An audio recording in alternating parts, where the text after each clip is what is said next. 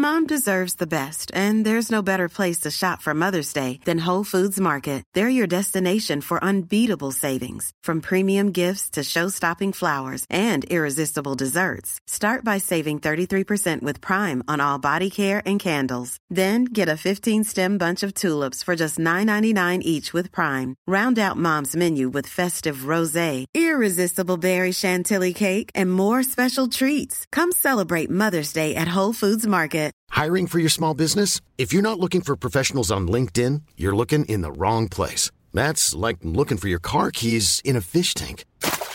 LinkedIn helps you hire professionals you can't find anywhere else, even those who aren't actively searching for a new job but might be open to the perfect role. In a given month, over 70% of LinkedIn users don't even visit other leading job sites. So start looking in the right place. With LinkedIn, you can hire professionals like a professional. Post your free job on linkedin.com slash people today. Burrow is a furniture company known for timeless design and thoughtful construction and free shipping. And that extends to their outdoor collection.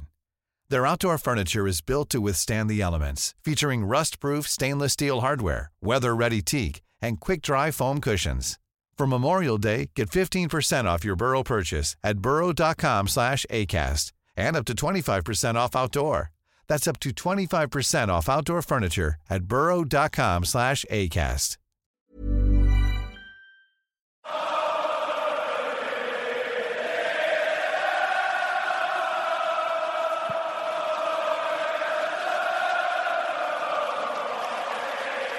Hello and welcome to Hometown Glory, your Spurs and Culture podcast. I'm Charlie and I'm thrilled that our whole team is in for our eighth episode. We've got Ash back from Los Angeles, we've got Billie T, we've got Rosa, and we've got Tom. Guys, hi. It's great to be reunited as a five piece, especially as we talk with us all still in the afterglow of a Spurs Premier League win. That Brentford win, by the way, is our first clean sheet at home since being Watford 1 0 in August when we went top and the first league game all season we've won by two clear goals. So progress. Right, as ever, I want one thing you liked and one thing that annoyed you all about the game. Let's start with the positives, as we're all in such a good mood. And Rosa, you're up first. I wonder if anyone can predict where Rosa's going to go with hers. What could it possibly be? Yep, it's the goal. And I speak, of course, of the goal that Ben Davies was cruelly robbed of.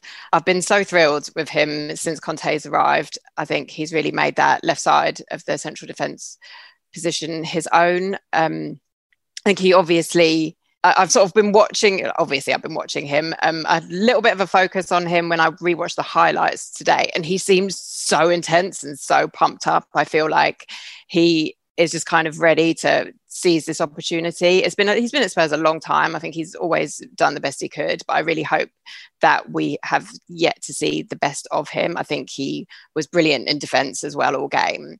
And I just wish he'd been able to like have that goal to his tally. I also loved our second goal. I've got to say I've watched that several times. Is there anything more satisfying than a goal when the keeper's just like nowhere near it, and you can just and you can just watch uh, your player just kind of pretty much walk it into a mostly empty net. So satisfying. Rosie, you've taken two moments there. You've basically taken both the goals, which is uh, which is cheating massively. Um, Ash, what's what's your positive? Well, there's two as well. Sorry, I'm taking one from someone else. Two. One was a pass that Kane made, um, which I can't find on any highlights, but it was an amazing pass and was like the best moment of the game aside from scoring.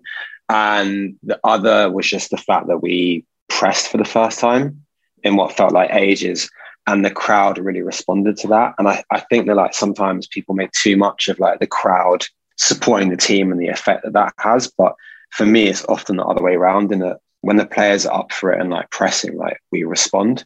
And that really happened last night and it, it felt like spurs were back like even if it was very brief it was lovely to see. It really was. Um, I wonder if anyone else is going to talk about that. Tom, what was yours? I think mine was just Son in general, looking so happy. I thought he had a pretty good second half, especially. I thought he um, sort of got better as the game went on, and it was just amazing to see him back on the score sheet. He'd made the first goal as well, didn't he, with uh, his corner?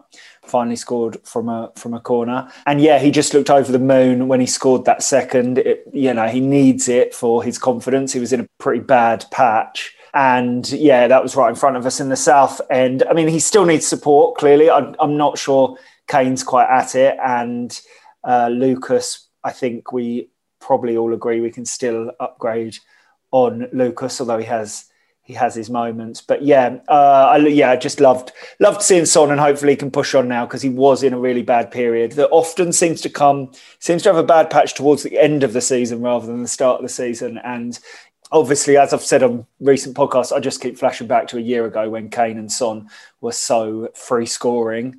Let's hope that um, Kane goes on a run now. Uh, also, just aside from the football, I got three free pints of Guinness last night. Um, Billie, after we raved about the goal line bar, uh, we, got, we, got, down there to the kind of left hand side of the goal, goal line bar, and it was a shambles.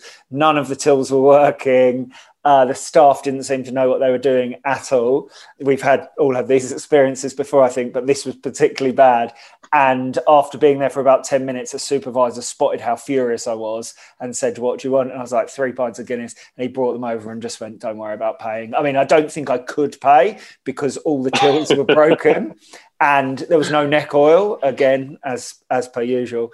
Uh, but yeah, three three pints of Guinness and Son looking happy. Those were my highlights. I'm kind of glad, considering we got a few um, a few messages on Twitter that were quite annoyed listeners actually that um, were a bit pissed off that we'd sort of rumbled the the bar hack in the South Stand goal line bar um, that Billie and Tom were talking about last time. So it sounds like you know no one's actually figured that out. That all you have to do is stand to the left and you get apparently now free beer as well. So um, we'll see if see if that changes. Billie, your positive, please. Yeah, I'm going to go with uh, Ollie Skipp. Um, I thought last night was his best game for us in a Spurs shirt. I think he's had a really, really good season for us. Been one of our most consistent performers, and we did miss him when he was suspended the other day. Um, but I think last night was kind of like a new level to Ollie Skipp. And the fact that he was actually creating chances, I think he created a really good chance to Kane with a really, really good pass when Kane really put Kane in and Kane really scored. And then he kind of he didn't create a chance as such, but he put Kane in again when Kane sort of squared it across the goal, and we almost scored. I, sit right front row in the south stand, right in front of me. I couldn't believe we weren't scoring, you know, either of those chances. But I think that was Ollie Skipp's best game for us. He was like really tenacious in the tackles. Um, and I think if you could level one criticism at him so far, you know, which he's a very, very young player, so that might be perhaps unfair, is that maybe he isn't his passing is not creating enough chances. But I think last night was signs that maybe that's what he's working on. And I think it was really encouraging to see Conte after the game saying, you know, um, he, you know, bigging him up, but also saying I think I can still improve him quite a lot, especially with his um, with his output on the ball. So I think it's going to be a really, really good mix. Skipp and Conte. I think I think it's a really exciting future to see what Conte can do with him, um, because you know he's got everything that you would want. He's so hardworking and dedicated, and like um, and sort of exactly all the attributes you would want Conte to be working with. So I think it's a really, really exciting future. But we finally saw that Ollie Skipp actually being creative last night. So, so yeah, really, really good game from him. And I actually thought he was our best player last night. Speaking of hardworking, dedicated professionals that seem to have become um, Conte favourites fast, I'm going to call out Eric Dier, which I feel like is becoming a weekly thing. Um, it's partly because I feel like uh, people are often quite mean about Eric, and I'm sort of seem to have decided that I'm going to become his biggest fan. But I thought he was excellent. Again, there are a couple of stray passes, but I think he's taking chances with his passes and it's bearing fruit. And I think he's, as we said last week, he's carrying the ball out nicely. And it seems like Conte's sort of trusted him with almost like a, uh, a David Luiz role at Chelsea, where he's sort of playing this quarterback position and spraying the ball around. And whilst he's probably not ever going to be uh, be sprayed it left to right like like Toby used to in his pomp. I think it is a good outlet for us. And again, I just thought he was he was really switched on all game, and that sort of concentration that perhaps we've not always seen from him seems to be there at the minute. So really, really encouraging. Um, let's talk about less encouraging things. Um, Ash, what was your annoying thing about the game? Sergio Reguilón holding his own offside line 15 yards ahead of other players for no reason. um, I don't know what was going on with him, but he was just completely unaware of his surroundings, which drove me mad. And then I was cussing him out, and then he set up the winner. So he just mugged me right off. But yeah, that really annoyed me. Um, he had a good game all around though. I mean, I I must admit I didn't necessarily yeah. from up in my sort of seat in the gods notice that especially, but that was his best performance I think for ages, right? Or am I yeah, I think off? so.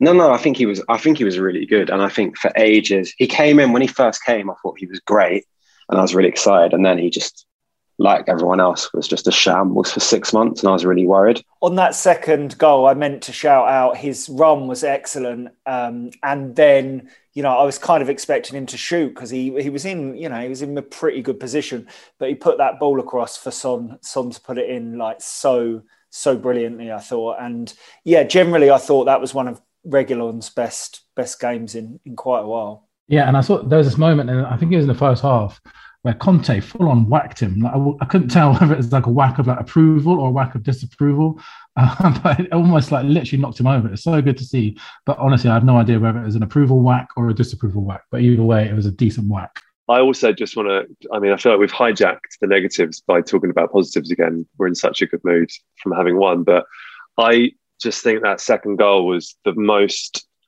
like pure moment of sort of Conte football that we've seen so far. And it was so satisfying to see something that you imagine was a proper training ground move come off so cleanly. Really, really lovely to see.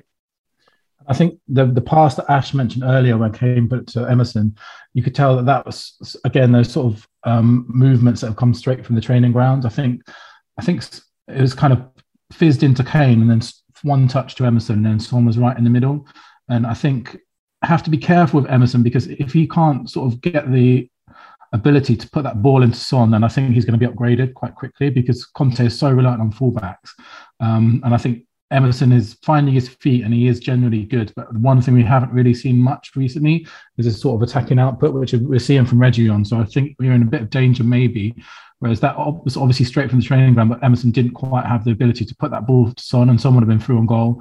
Um, so yeah, you can see those sort of plays that are coming in from Conte, and, and it's uh, really encouraging. My um, my negative actually sort of linked to Royal. I agree. I think his um, sort of attacking performance was was lacking last night quite significantly.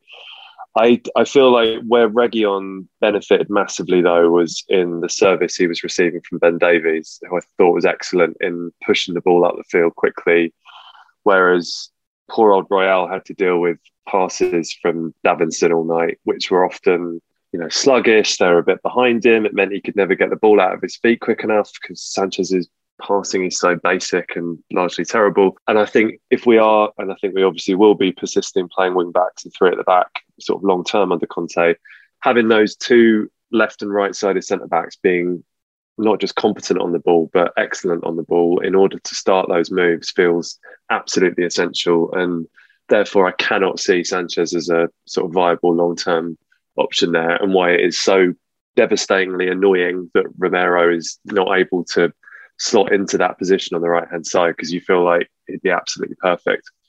Yeah, the Emerson and Sanchez situation is definitely a problem at the moment. I I have been sort of saying that I think we do we do need another right back because I've I've been I've sort of I feel like I've sort of been trying to defend Emerson recently to friends who've said to me, you know, he's not he's not fast, so he can't really attack that well. He can't really fulfill that role in Conte's formation, but also he's not that great defensively either. So what does he offer? I think he's actually all right defensively. I think he's had to do quite a lot of Sanchez's work for him.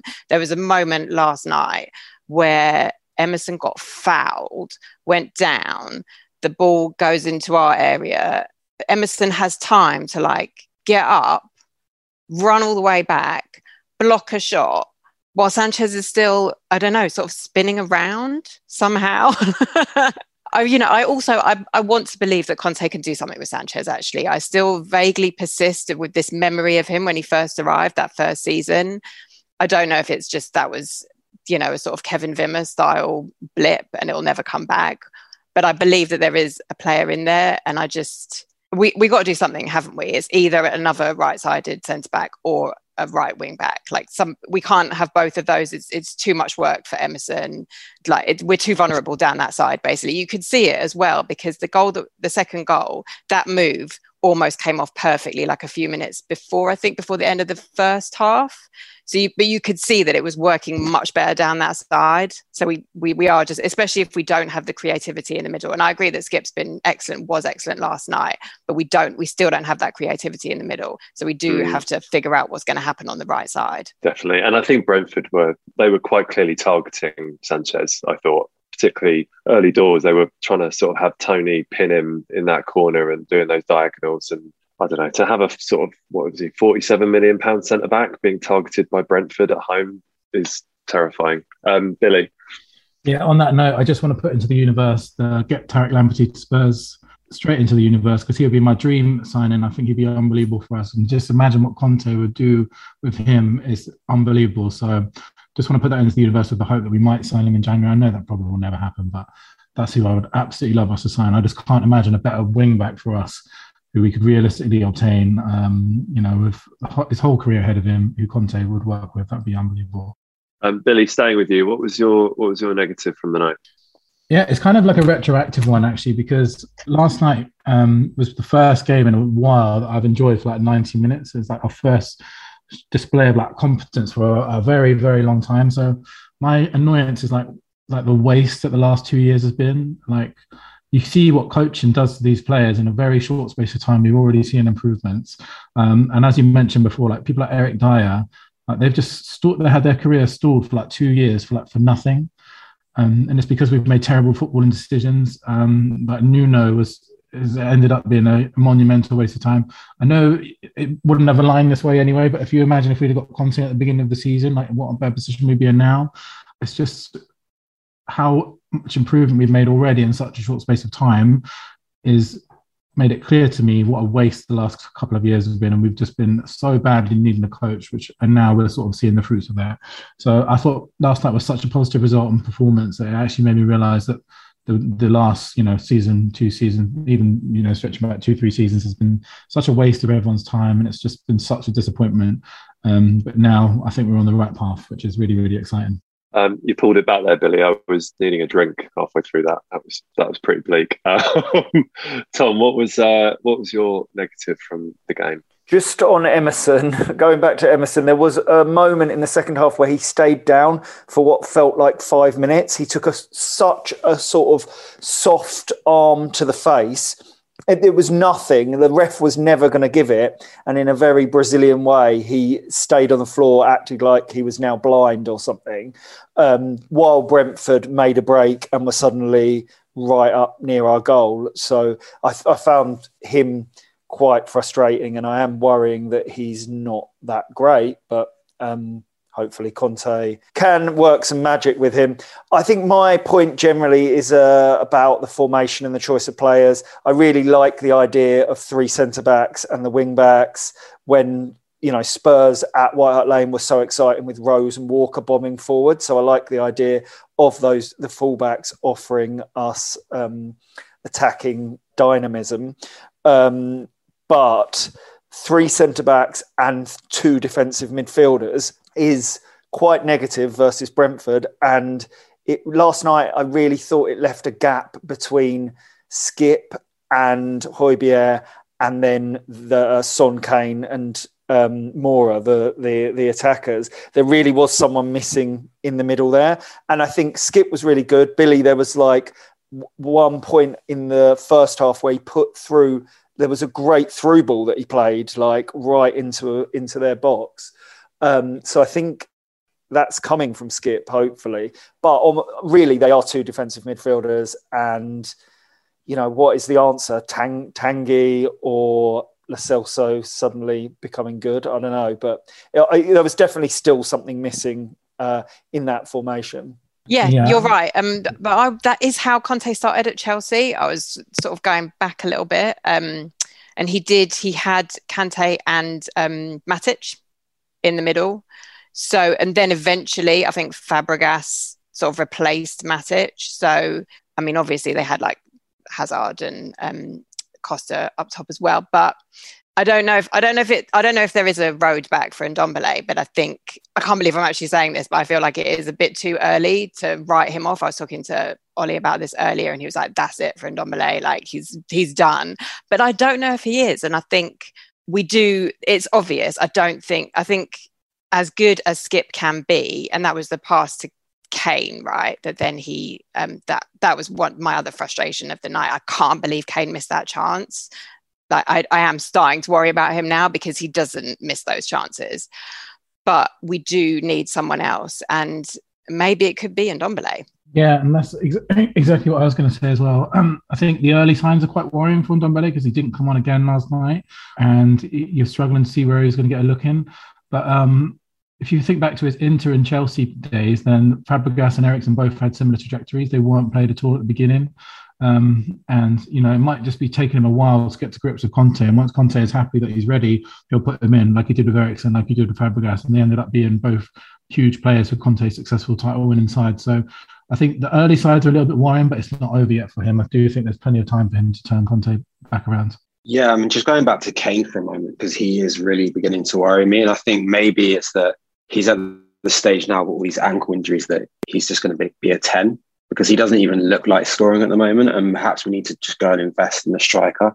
And he just needs to be a creative player, like moving forward, because the chance last night was just so simple. And he used to just bury those. And it's just, I don't know, that was look like something that would happen to like Soldado or Janssen or one of these like jokers.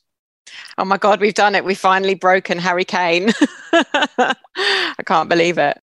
It it does now feel like Norwich is a real like D Day for him, doesn't it? It's like if he's if he's not going to be able to score at home against Brentford and then Norwich, there's something seriously seriously up with them. Any other points from Brentford before we look ahead to Norwich that anyone wants to shout out? I mean, I feel like we've we've spoken about Ben Davies being excellent, Dier being excellent, Reguilón being excellent. Um, you know that midfield. I feel like there's probably someone to come in. I don't think this is the sort of final form for Spurs under Conte in terms of formation.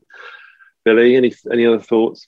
Yeah, I just uh, Tom did mention it earlier. I just wonder about Lucas Moura because I think you know it kind of happens when a new manager comes in. He gets in the team quite a lot at the beginning because he's obviously works really really hard in training. He's a great character to be around, um, and he will always give the same kind of performance. But you just wonder if going forward, if we want to compete at a very top level, whether we can upgrade Lucas Moura because he's got all the effort and everything, and we all love him. He's a great, great servant for us. But so many of the attacks sort of end from him bouncing the first touch, or it's just like fizzed into him. He just doesn't have that touch. And I think a lot of Conte's play relies on fizzing it into the front three, making runs off them, finding the wing backs, and then crossing into the wing um, from the wing backs. And I don't know if moving forward, Lucas Moura is cut out for that. Um, I think he's got you know, so many good qualities about him, but I just don't know moving forward if he is one who's going to keep that position. I've got one more thing um, to add, is which is that what like we've got to get Hugo Lloris on a contract extension. That's like so so obvious. Surely, just get it done, Spurs, please, for the love of God, just do this one thing. It'd be a lovely little Christmas shot in the arm, I think, for everyone as well, right? It just feels like something that would instantly lift the mood having Hugo signed up for another season or two. Right, Brentford covered. Norwich, um, so Norwich have won one away game this season, uh, which was Daniel Farke's last match at Brentford. Funnily enough, um, since then, Dean Smith's arrival, they're actually unbeaten. They beat Southampton in his first game, and they drew a home to Wolves and away at ten man Newcastle on Tuesday night.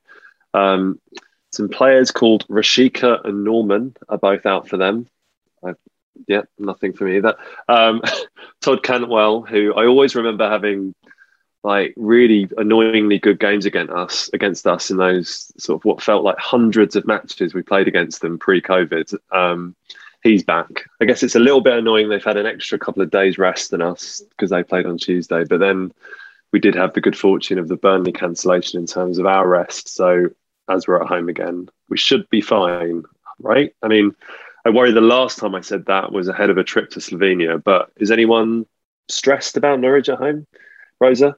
I'm not super stressed. Um, I, am a little concerned that their form seems to be improving. I was looking at it and it was just lost, lost, lost, lost, lost, and then all of a sudden they've won a couple of games and drawn a couple of games. But you know, we're we're at home. Um, my one question, really, because I wasn't there last night, is about the crowd and whether it sort of started out as, as sort of quiet and kind of slightly sluggish as it as it did against Leeds, or whether it was more kind of up from the beginning. Because I think we we we we need that really. I don't want to see. I think it does get to the players really if we're sort of a bit if it's all a bit gloomy to begin with. I think if everyone kind of starts off in like fine voice, then we'll be okay. But I don't want it to feel like a potential banana skin. Do you know what I mean? I um I felt like it was reasonably uh, muted throughout. I don't know. Weirdly, I think two things. One, I think the really annoying 7:30 start time didn't help because I feel like a lot of people were rushing to get there, and suddenly, you know, you've got tens of thousands of people sort of sprinting up the steps to to arrive just in time for the match, and then suddenly there's a football match on. So there wasn't really that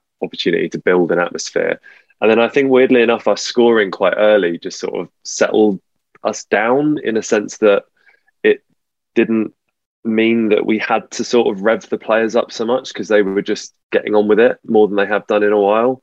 That might be a sort of, I don't know, too upbeat way of looking at what was a reasonably quiet crowd. But anyone else thoughts on um on how the crowd was? I thought the, the crowd were okay. It was reasonably muted first half. I thought the crowd got sort of livelier as the as the game went on. Um, and I do think you're right. The 7:30 kickoff was annoying. Uh, there were a lot of people. I certainly was rushing after um, picking up the kids. Also, this is a weird point, okay? But when all the crowd are in gloves, it kind of makes the sound of the crowd a bit more muted, right? So when we do uh, the oh, when the Spurs, when you get to the clapping bit, you can't hear the crowd because everyone was in gloves and it was genuinely freezing last night. So, but I did think the football got better as the game went on yesterday. I thought we grew in confidence, and we haven't played very good football recently. So I kind of can't blame the crowd for being somewhat muted. We've got to give the crowd something to get excited about, and Norwich is surely a chance to score a few goals because our goal difference is still stupid, and we're still, you know, it was still only two last night, obviously. So we've got to put a few away and give the crowd something to get excited about. And my only other thing to echo Ash is surely Kane can score against Norwich at home. And again, last night I just kept turning to my friends and saying, one goal this season and it's almost Christmas. So come on, Kane, please. Ash, it was your first game at the stadium for a while because you've been away. How did you find it? I thought the atmosphere was pretty good. I, I honestly thought it was all right. The, the, other thing I was going to mention was, and this is aside from the fans, was that the stadium looked amazing. Like I, I was really sort of, um, I walked in, and maybe it's the fact that I'd been away. I'm not sure, but just like walking in and like seeing it lit up and like really busy on like a night game, I was just like really proud of the stadium. It just looked absolutely incredible last night. Yeah, all of the um, the kind of rainbow lighting um, was yeah. was fantastic. It was really really great to see, and yeah, I sort of hope that we do that not just for sort of week celebrations around the sort of rainbow laces stuff. It'd be nice if yeah we could support um, those sort of campaigns sort of throughout the year, not needing just a, a sort of special week to do it in. Yeah, agreed. I mean, the other weird thing was this kind of strange dubstep music that was happening before the game there was like a 15 minute build up of like the like the nine videos that Spurs show, and then like some weird dubstep, and like not the sort of like Mala and like Coki Digital Mystikz at mass dubstep, but like some horrible American like dubstep that needs to stop. I'm writing a complaint if it happens again. Um, Spurs, if you need Ash to sort out any kind of PA um, set listing before the game, you know where to contact us. Um, Billie, how are you feeling about Norwich? Yeah, not too bad. I just um, I, I, really hope Kane scores a couple of goals. Uh, it's really got to that point now where, like, as he just said, if, he doesn't score on Sunday, we're in serious worry territory. I think, and especially made much worse by the fact we don't have any strikers who can play him ahead of him. It's just so, kind of getting a bit awkward. If he doesn't score on Sunday, you know, it's it's sort of real worry territory. Um, I just have kind of painful memories of Norwich at home because I remember like early days in the AVB era when we drew with them 1 1. I think Dembele's debut, he came on and scored. That was an absolutely horrific game. I can't really remember anything else against Norwich other than like the Eric Dier incident last year. So I don't have like a particularly decent history of going to watch us play Norwich at home.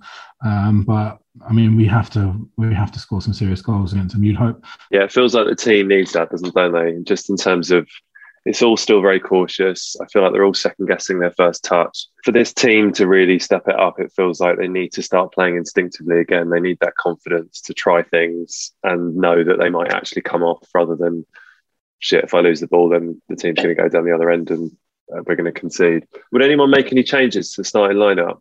Um, we've obviously spoken about this ultra defensive midfield.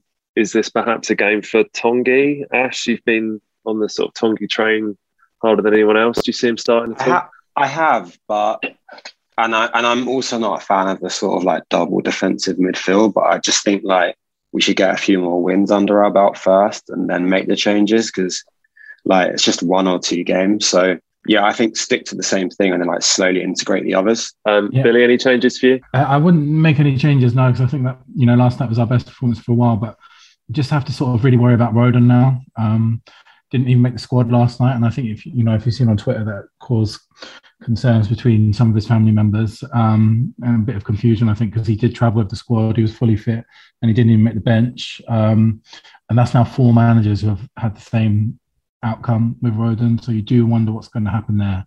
Um, it looks as though he's probably just going to be sold like in January because this just doesn't seem to be happening under any manager. So my question would be if Rodon would come into the squad, maybe, but it's not looking good for him.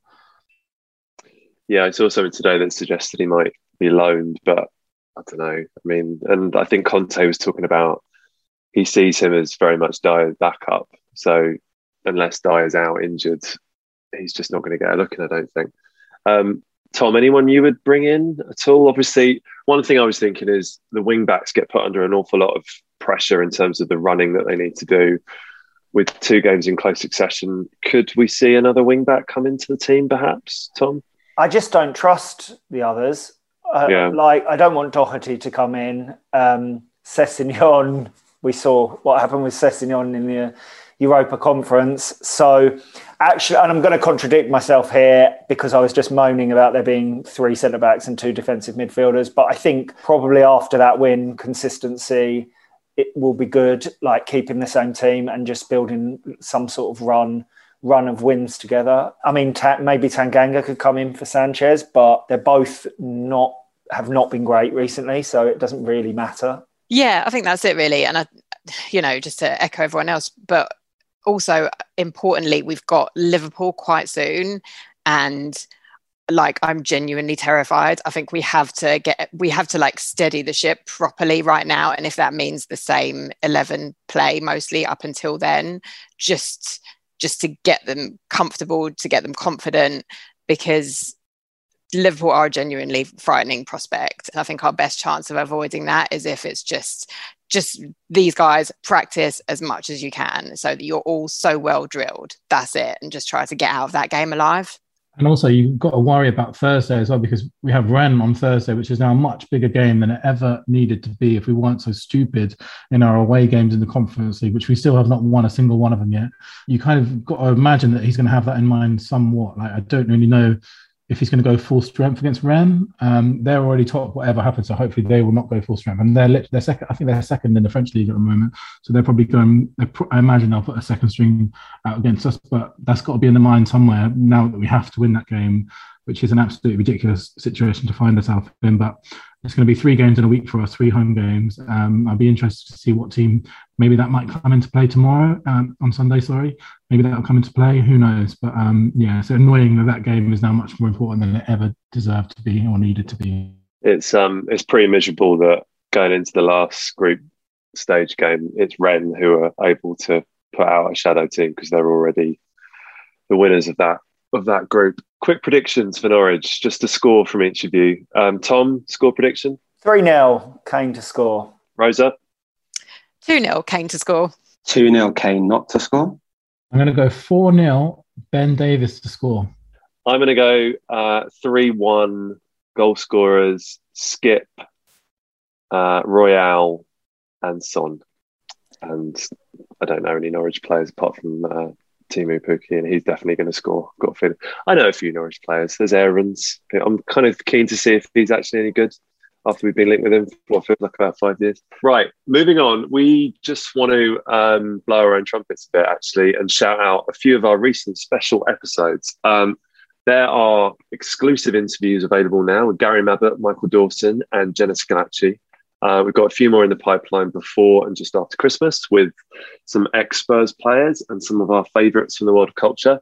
Um, Rosa, I just want to say how much I personally enjoyed your Jenna chat. Um, what an icon, her and you, of course, and icon status. status. Um, she was brilliant. She was amazing. I'd absolutely love chatting to her so, so, so much. Um, her origin story is brilliant. She, you know, really started from absolutely nothing and then to getting her first professional contract right before she retired. She's got some stories to tell. And also, if you, like us, are not super well informed on the current women's team, she picks out some key players and a couple of stars for the future as well. So it's really, really useful if you're looking to get into watching the women's team and you sort of don't know where to start. But she was just a brilliant, brilliant guest. So interesting, funny, thoughtful such a massive, massive Spurs fan as well. And her, in particular, her story about her brother at the Champions League semi final is a must listen. So, without just kind of blowing my own trumpet too much, um, give it a whirl. She's great. Could not agree more. And Rosie, you were a terrific host. So, we're, as, as we always say, we're super excited to be fully engaged with Spurs women. Lots more interviews on the women's side coming up. Um, yeah, we're really, really excited to support everything they're doing. Let's move on to culture picks. Ash, you can lead the way. What's your culture pick for this week, please? I've got about nine, so don't kill me. But um, the I've got the Sam Fender album because I was just like making a playlist of like my songs of the year, and I started listening to the the single called "17 Going Under," and it's an amazing song. And there's a video. There's also a video to the single "Spit of You" with Stephen Graham, which is amazing. Like anything with Stephen Graham's in. So that album, my Jil Sander Uniqlo coat, because it kept me really warm last night because it was about minus 10 degrees inside the stadium. It was horrible. It's and really then, stylish. I, I saw Ash after the game, and as as normal, Ash might have been the most uh, stylish person in person person in when Dutch then um, in Tottenham Hotspur Stadium. Carry on. Um, well, that's very kind of coming from you in your retro Spurs coat, so thank you. Um, and also just like the Virgil, who sadly passed away um, last week, the Virgil Louis Vuitton um, show, which is on YouTube, which I really recommend watching. It's very emotional, especially the ending. Good picks all around there. Thanks, Ash. Um, Billie, what's yours? Yeah, I'm going to have to take up my role as Marvel correspondent, or Virgins, as we're also known throughout, throughout the country. Um, I've had a very Marvel week this week because um, I saw Eternals for the first time, which I really, really liked. But I'm not going to go too much into. Um, I also booked tickets to see Spider Man uh, No Way Home for the first day that it comes out on the 15th, which I'm really hyped about. Then Son scored literally right in front of me and did a Spider Man celebration, which I loved. Um, but my culture pick is actually going to be Hawkeye, which is um, new on Disney Plus, new series on Disney Plus, and I really, really like it. I've never really been into Hawkeye. He's kind of like a bit of a sideman for the Avengers, like it's a bit of like the, the garlic bread of Avengers. He's sort of never really appealed to me, and I think like his big storyline in Avengers Endgame was he had a haircut, um, that was his big deal. So never really been that appealing. But I watched the series without kind of low expectations, and I really, really enjoyed it. I think the tone is amazing. I think of the first three Marvel Disney shows, uh, the stakes have been really, really high. Like WandaVision, she basically captured and held hostage a whole town because of the trauma of losing her partner. Um, Captain America was like the whole thing about taking up the mantle of Captain America with like a, ba- a, background of like racial politics as well. And Loki was like blowing open the whole um, multiverse and stuff like that. The stakes are really high. And this one, it's just Hawkeye trying to get home for Christmas, which I love. Like just that sort of shift in like tone and like stakes being really low and just being really fun. Um, and I think Kate Bishop is amazing as well. I think, you know, I think that's going to be a lot of fun for the rest of the series. I know, Rosie, you've seen it too as well, I think. Yeah, I'm absolutely loving it as well. And I really like the comics that it's based on. There's a, um, it's a Matt Fraction run of Hawkeye comics that I'm not a big comics person, but I, I did read those a few years ago because somebody who was super into comics recommended them to me and I really, really love them. So it's really fun that they've gone with that particular run to sort of base the series off. And I feel like, Jeremy Renner's really getting a chance to kind of properly shine. Like you, I didn't super love him in the movies, but actually, he's really good as this sort of low key, kind of grumpy dad type hero. And also, it's just worth shouting out. I know Rose will be a big fan of this. Um, Steve Rogers the musical is just such a highlight. that was like one of the best things Marvel have ever done. So yeah, shout out Hawkeye on Disney Plus. Yeah, they need to do that whole musical like properly. Like we're ready to see it. Give it to us, Disney, please. Um, I'd like to pretend I understood a lot of that, but I really didn't. But um, I know lots and lots of people will be enthralled by uh, by that conversation. Rosa, staying with you, um, what's yours this week, please?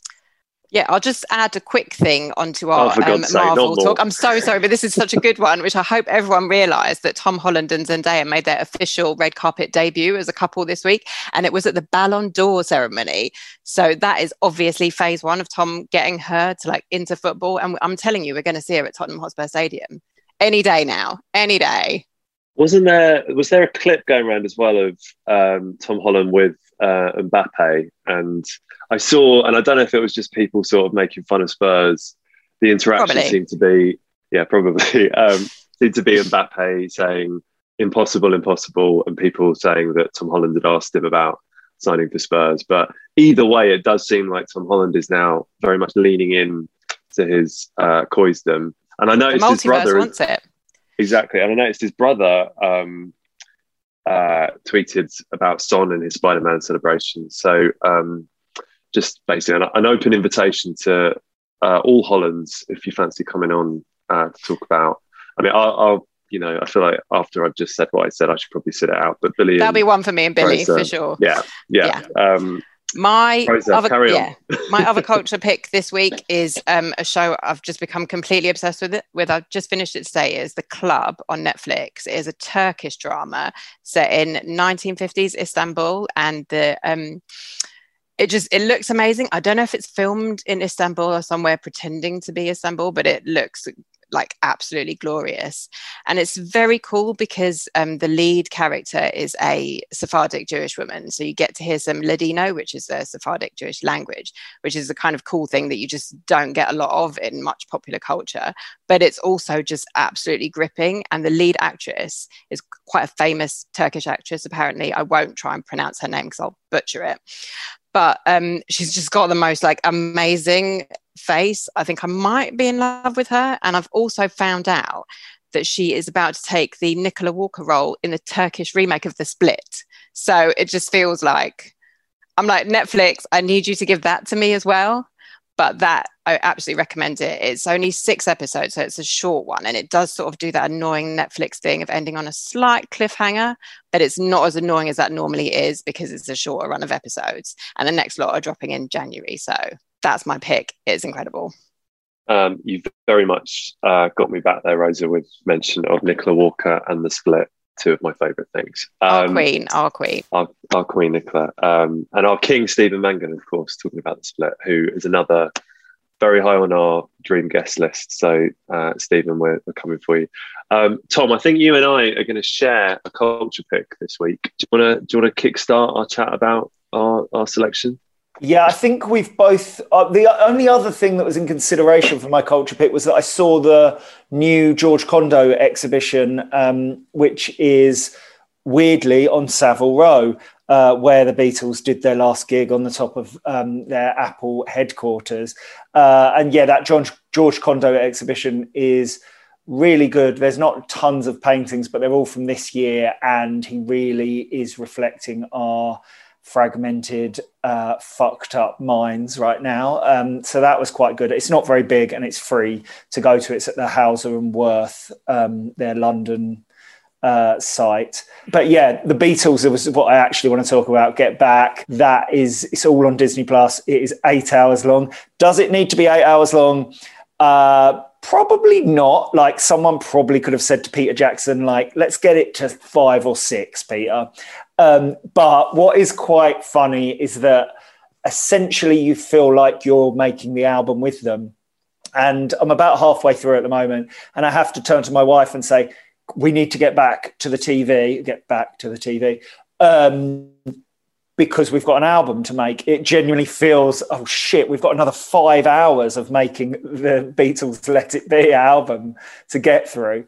Which isn't to say it's like boring. It's there's loads of tiny details that are really interesting, whether you're a Beatles fan or not. And yeah, you really connect with all four of them. It looks amazing. The footage has been restored like so beautifully. Peter Jackson had a load of um, effects people restore it frame by frame, I, I, I believe. And uh, yeah, the bit I was just watching earlier in the second episode, uh, I was just reminded how young they were.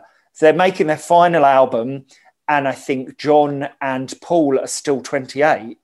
Uh, George is 25, and by that point, they've changed music forever, even before they released Let It Be and uh, Abbey Road, which came after. So that sort of blows blows your mind how um, how young they are, and I'm sure Charlie wants to talk about the excellent fashions as well. I do, yeah. Um, I just yeah, it's all pretty dreamy, uh, fit wise. Um, it's it also reinforced to me, uh, aside from sort of my lusting after everything that Paul McCartney wears, that um, I'm most definitely a Paul. Uh, so I'd like to take the opportunity now to apologise to my hometown glory colleagues for being a slightly annoying control freak without the moments of genius. Uh, so that's that's my public apology there. I yeah, I, I love it. I'm a huge Beatles fan. Um, I feel like my fandom has probably been a bit dormant for a while, actually. Perhaps just you know, there's always so much Beatles stuff, but there's not really been anything particularly interesting in the last couple of years. But this has relit that fandom spectacularly a friend of a friend of ours actually, Tom uh, Jonathan Dean, who writes for the Sunday Times, spoke a bit about uh, how he, he, he compared it to sort of watching a Big Brother live feed, and I sort of I get that in that it's sort of oddly compelling as a viewing experience, and there are times where you're not quite sure why you are watching these people just sort of noodle around and talk in circles and not really discuss anything seemingly with any real sort of merit, but essentially you can't take your eyes off it. Um, and yeah, just watching, you know, watching sort of Macca conjure like the song "Get Back" from the ether, seemingly, or just noodling away on sort of the long and winding road while no one pays him a blind bit of attention in the corner.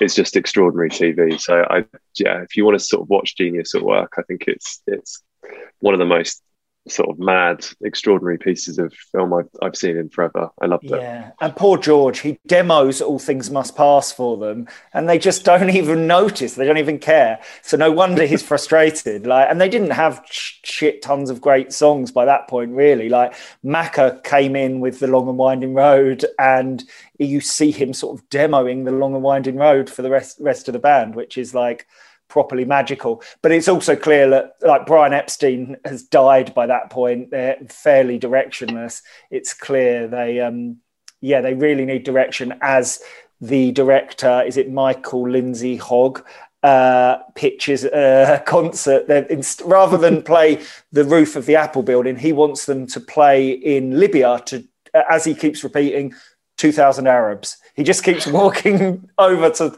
Paul and the whole band and saying, 2,000 Arabs in Libya. And yeah, it's ridiculous. But yeah, they, they were fairly directionless. But oh my God, Paul is just like pulling everything together and being amazing. Just, um, yeah. And also, just it's, you know, I've, I've seen Paul and Ringo speak about how they are really excited about it, the film because it does show the sort of brotherhood between them. Obviously, you know, George Harrison leaves the band halfway through, but aside from that, you know, particularly I think between John and Paul, you see that connection and that warmth and that friendship and that sort of bond that, you know, has been built over all those experiences. And it's it is really heartwarming to see. It's amazing. It kind of rewrites history a little bit because obviously that album has been spoken about as the thing that broke the Beatles and you know, actually you can still see this this sort of wonderful connection that the band have. The rapport they have is amazing, and the only slightly heartbreaking thing is that you know, or I think most people, it's well known that after they finish the album, John Lennon then takes it to Phil Spector, and Bra- Macca is furious because he uh, Lennon does it behind Macca's back. But it's amazing, yeah, that brotherhood. You can tell they've been friends for a decade by that point. It's particularly annoying because, like you say, Tom, Macca has sort of single handedly driven that whole project. And Lennon, at most points, could not look less fussed about whether or not that album gets made. And then he goes and takes it to, of all people, Phil Spector, to uh, to basically then you know finish the Beatles off. So um, that's a bit annoying, but anyway, it's it's amazing. And if you've got a spare eight hours this Christmas, I thoroughly recommend uh, getting through it all. Thanks, everyone. That was really enjoyable. It was lovely to have the five of us back um, back together. No sort of Beatles style fallout for us, um, unless you know we want to add a bit of drama to the next episode, and we can we can try and engineer some some tension somewhere unless we don't do that, it's been a pleasure. Um, thanks ever so much for your time. Uh, I hope everyone enjoys the Norwich game, and we will talk again next week. Thank you all for listening to Hometown Glory, episode eight. Billie, see us home, please. Up the Spurs.